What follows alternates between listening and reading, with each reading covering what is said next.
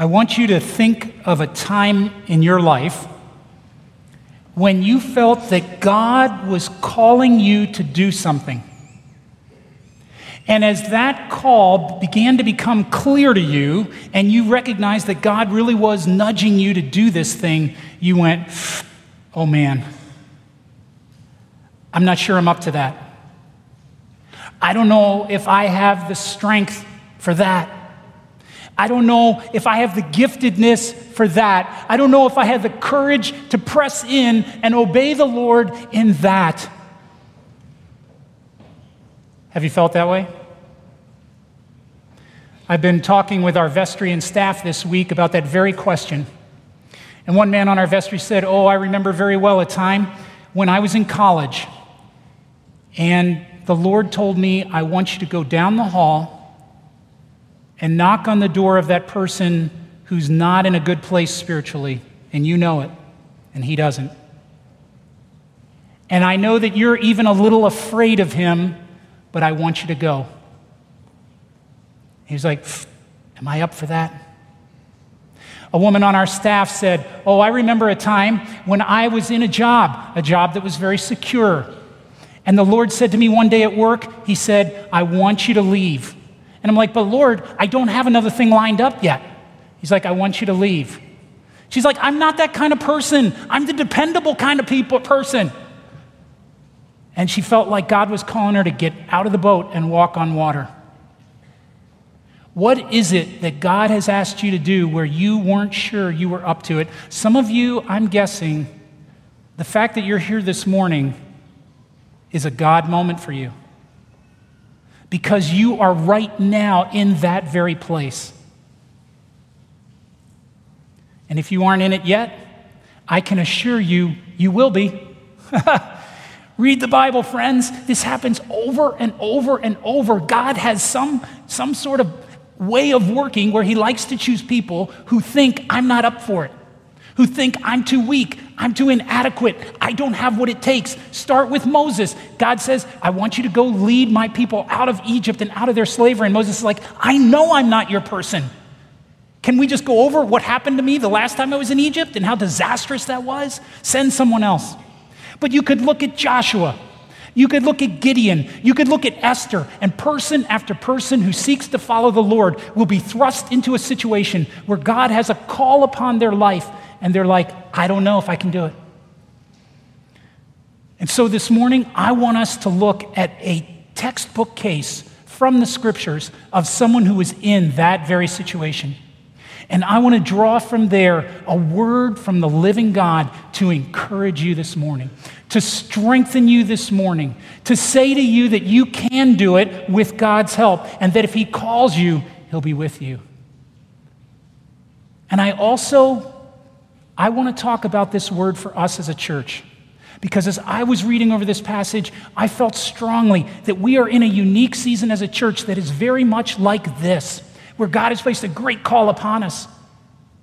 Are we up for it? Let's look together at First Chronicles 28.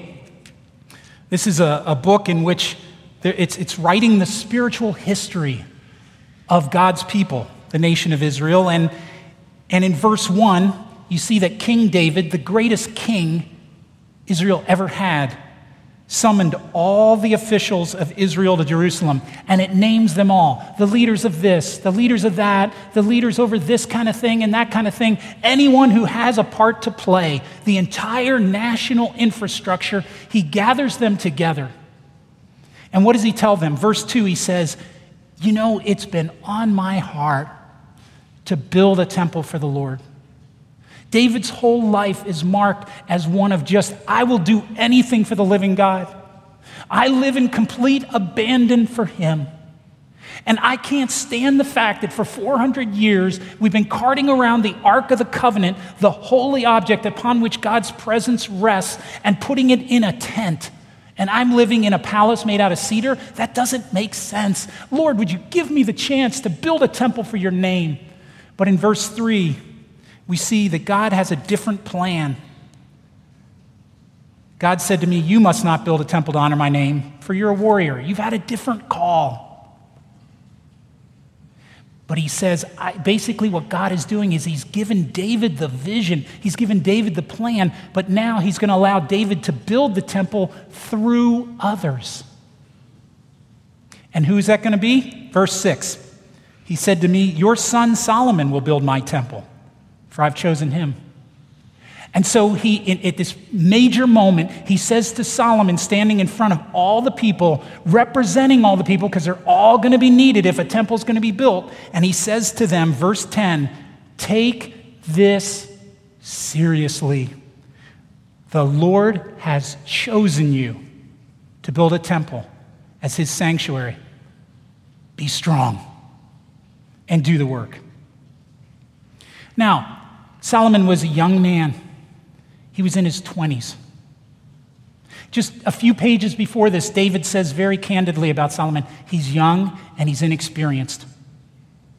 And if Solomon has even one ounce of self awareness, he knows I'm not David. There's only one David. There's only one who went out with a slingshot and a, and a rock the size of a baseball and faith in the living God and took down the giant Goliath. There's only one who danced with such abandon before the ark of the Lord. There's only one who wrote songs that we use in our worship. There's only one who's led us in victory battle after victory in battle. I'm not him.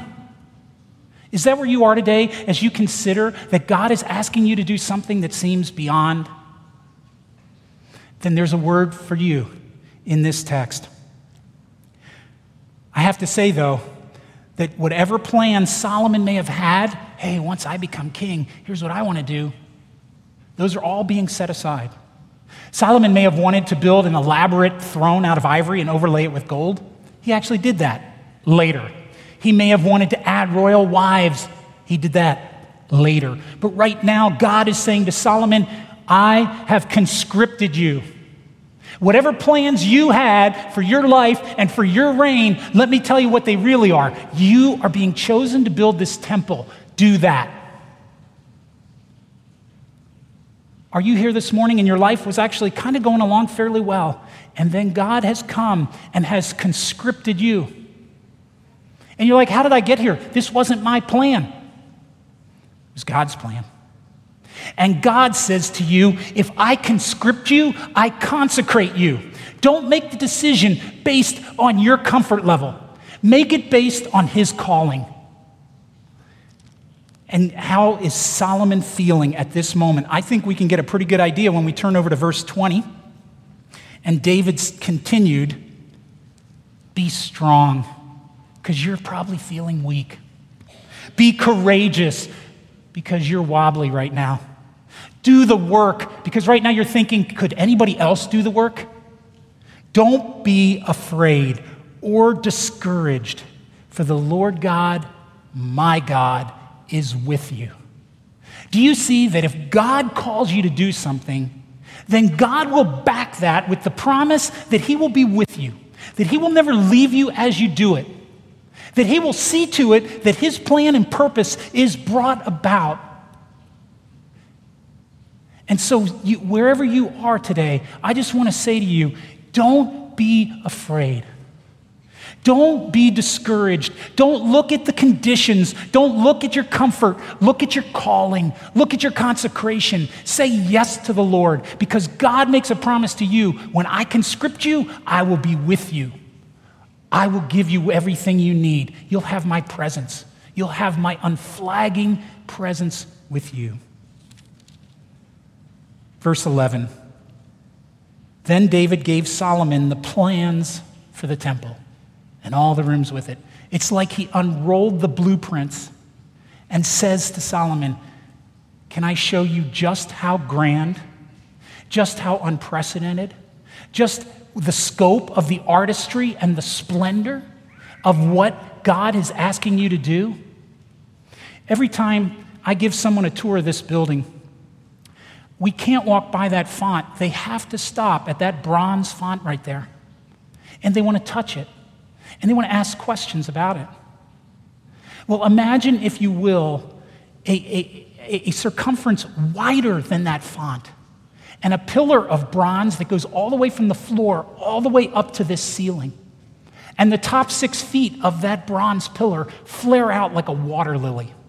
And decorating it are these intricate patterns uh, uh, of lattice work and chains. And cascading down from it are 200 bronze pomegranates as decorative flourish. And that's just one. And then on the other side of the entry into this house of the Lord is another as grand and as imposing as that. And when you walk between those massive pillars and up toward the holy place, you can begin to smell the incense wafting off of the altar of incense, which is a wooden table covered with pure gold. If that incense altar were in the British Museum today, it would be the prize of their entire collection. People would line up to see it. The level of splendor and beauty and artistry on this, and walking into the holy place. There are oil lamps flickering off and reflecting off of walls of solid gold. The floors are solid gold. The floors. It's like standing in a jewel box. And on the walls are carved these intricate patterns of palm trees and flowers and the, and the heavenly creatures that we call cherubim. It's unthinkably beautiful. And of course, expensive. We have no way to know for sure, but it would not surprise me that if you totaled up the, the value of every property in the land of Israel and then set it against the value of the temple, the temple would actually be greater. But it's unthinkably important. This is the place where heaven meets earth, where God comes down among his people. And when that temple is dedicated, the cloud of God's Shekinah glory comes down and fills that temple, his tangible presence, such that the priests cannot even stand up and do what they're supposed to be doing. All they can do is fall on their face before the living God. And David's saying to Solomon, I've chosen you to build that. And if you feel like him today, God's word for you is the same as it was for him. Do not be afraid. Do not be discouraged, for the Lord God, my God, is with you. He will not fail you or forsake you. He will see to it that all the work is finished correctly.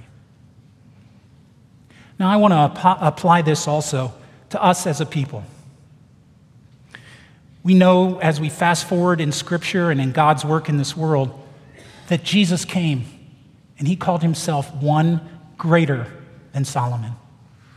And he took upon himself to build a temple that was made up of all the believers that are united to him, the church. And that we know that the glory of this temple is far surpassing that of Solomon's temple. And God has given to us here at Resurrection a certain piece in that magnificent work. We've, we've, we've tried to, to crystallize our sense of discernment of what God has given us to do by saying we believe He's calling us to build a sanctuary of transformation for the Lord, the worship of the Lord, for, for reaching the lost who are far from God and His church, and for loving and serving the least. Can, can I just give you kind of can I unroll the blueprints for this sanctuary of transformation, much as David did for Solomon? Because I believe it is a scope grander, more beautiful, more splendid than we may fully appreciate. At least I know than I did. About a year and a half ago, this building was just stud walls going up and it was rough construction. And at that time, I had a chance to give a tour of the construction site to an outside donor. You may not realize it, but about 10% of our reach gifts came from people who don't even go to this church. They don't live here. They receive no tangible benefit from being a part of resurrection. And they gave because they see some call of God on our lives that is needed regionally, that is needed nationally. And they said, I'm writing a check to a church I don't even attend. And he was one of these people that we were inviting to consider that. And so he came through and we went upstairs and I showed him, I stopped at the room that we call the Gregory Room. It's a large training kind of classroom. And I realized, you know, he doesn't go here, so he needs to understand that there's a vision beyond just us. And so I cast the biggest vision I could. I said, Do you realize we've named this after St. Gregory the Great, who, who, who created training for church leaders for a millennium? His book trained pastors, and, and he sent out missionaries. And we believe this room will be a place where people come from all over the upper Midwest, from Minnesota, Wisconsin, Chicagoland, and here they will be trained in how do you plan a church? How do you contribute to a revival of word and sacrament? We believe there will be people trained up here who will start Easter vigils, who will go plant plant churches, who will strengthen existing churches, who will create a revival. Would you want to be a part of that?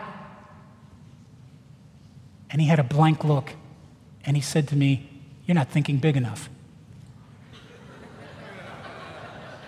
He said, Do you have any idea what it's like out there? Do you know that there are not nearly enough thriving, vital churches like Arez? Don't you know the need? We need churches like Res all over the country, not just in this region. I was like, oh. No, I didn't get that, but now I do. And then two months ago, Archbishop Duncan was on this stage consecrating Stewart as the bishop of this new diocese. And I don't know how many of you heard this, but I did. He said, On the day of your consecration, this diocese is already one of the strongest dioceses in the country. And my mind blocked right there, and I said, Are you kidding me? There are approximately 28 other churches in our diocese, of which maybe four have an average Sunday attendance of 100 or more. So we feel new. We feel young. We feel inexperienced. We feel like we're just kind of weak and trying to figure it out. And he was saying to us prophetically in his archbishop role no, we're looking to you, Res. We're looking to you, Upper Midwest Diocese, to lead us, to show us a model of thriving, biblical, missional Anglicanism in which people are brought into the presence of God and transformed forever. And they transform the communities around them, in which people come off of drugs and youth stand up for God and people stay in their marriages and people come back to Jesus Christ. We need you. You don't, do you see that? And suddenly I got a little afraid. I was like, oh my word, to whom much is given, much is required. And Jesus goes on to say, and to whom much more is given, much more is required. And so I just want to walk you around and kind of give you a tour of this sanctuary of transformation that God is saying, I'm choosing you to do.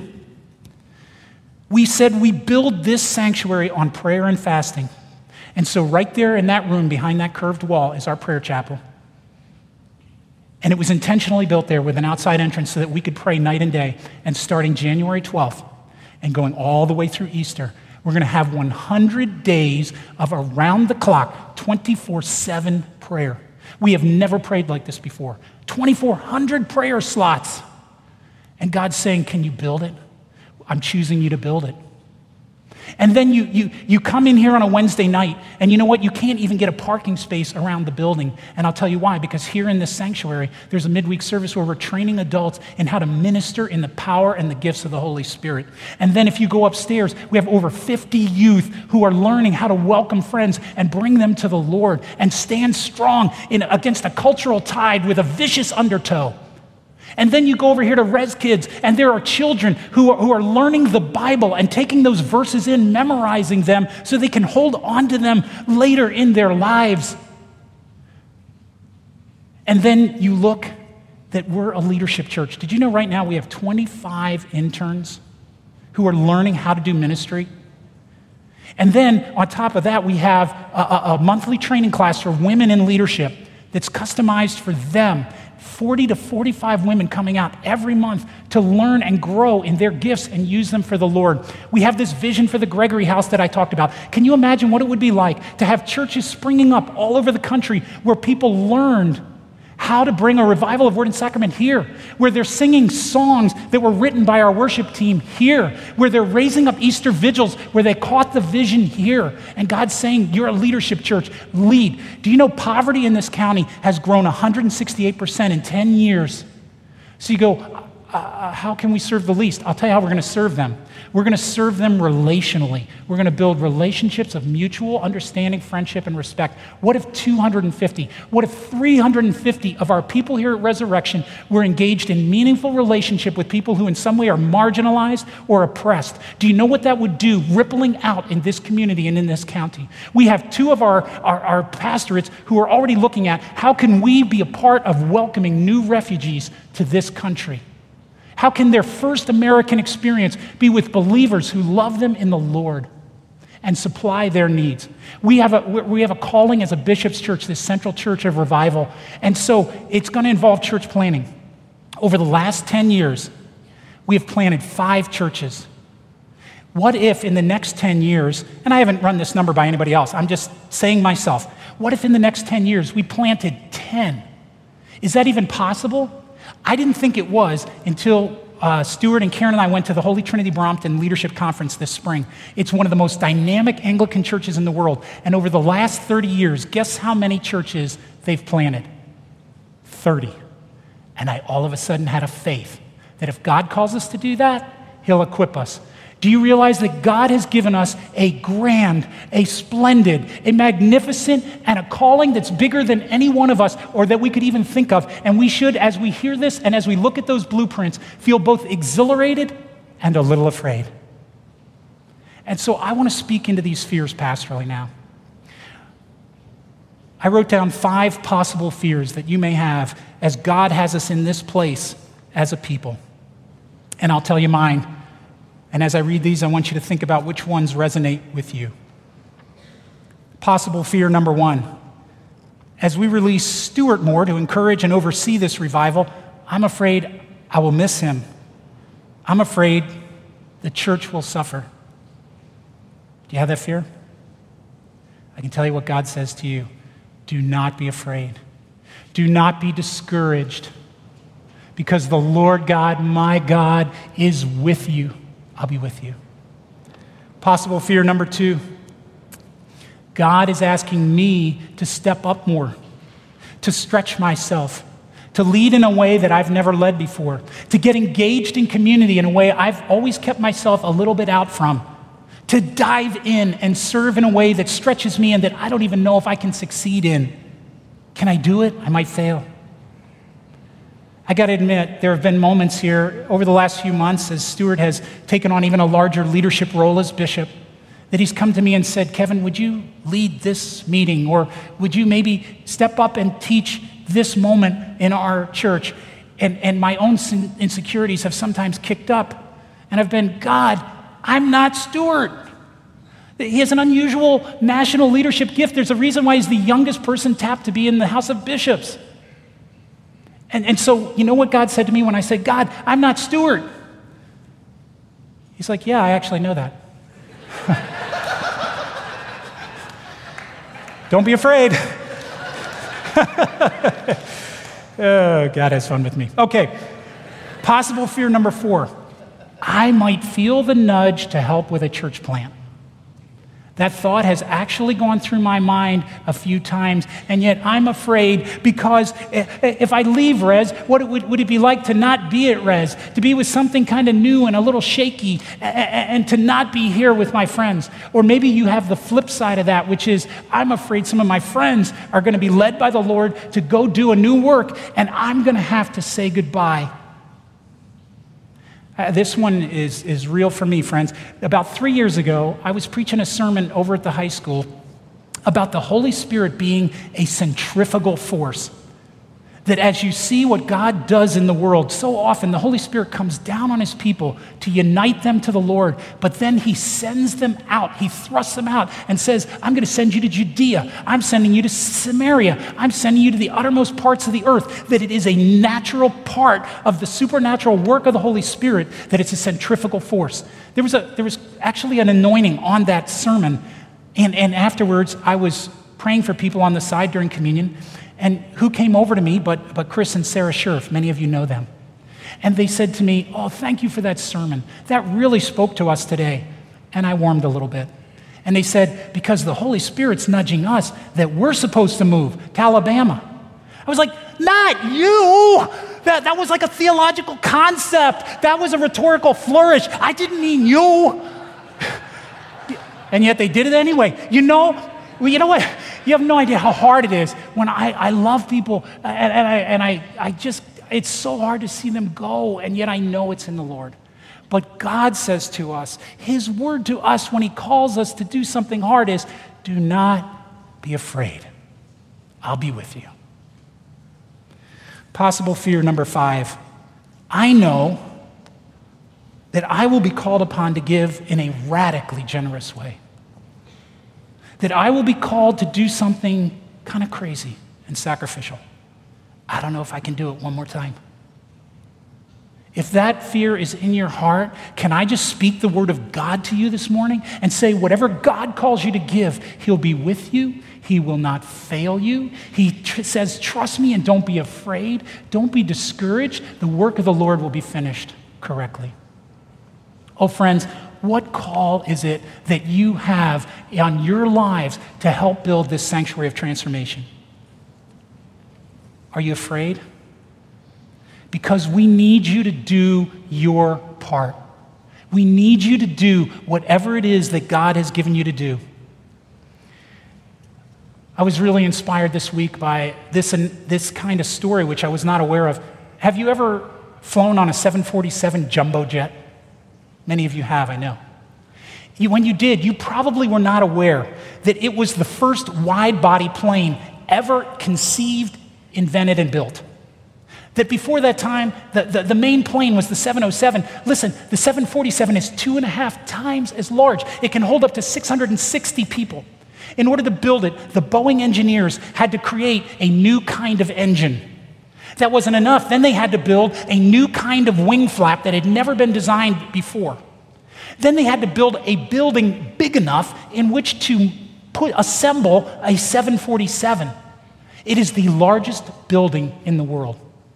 And the expense of doing all this was, was unthinkable. They, at one point, they had over $2 billion in debt. They set a world record for the amount of money owed by a single company to the banks. And yet, because they took that risk, and because they took that inventiveness, and because they took that innovation, they dominated commercial aviation for decades.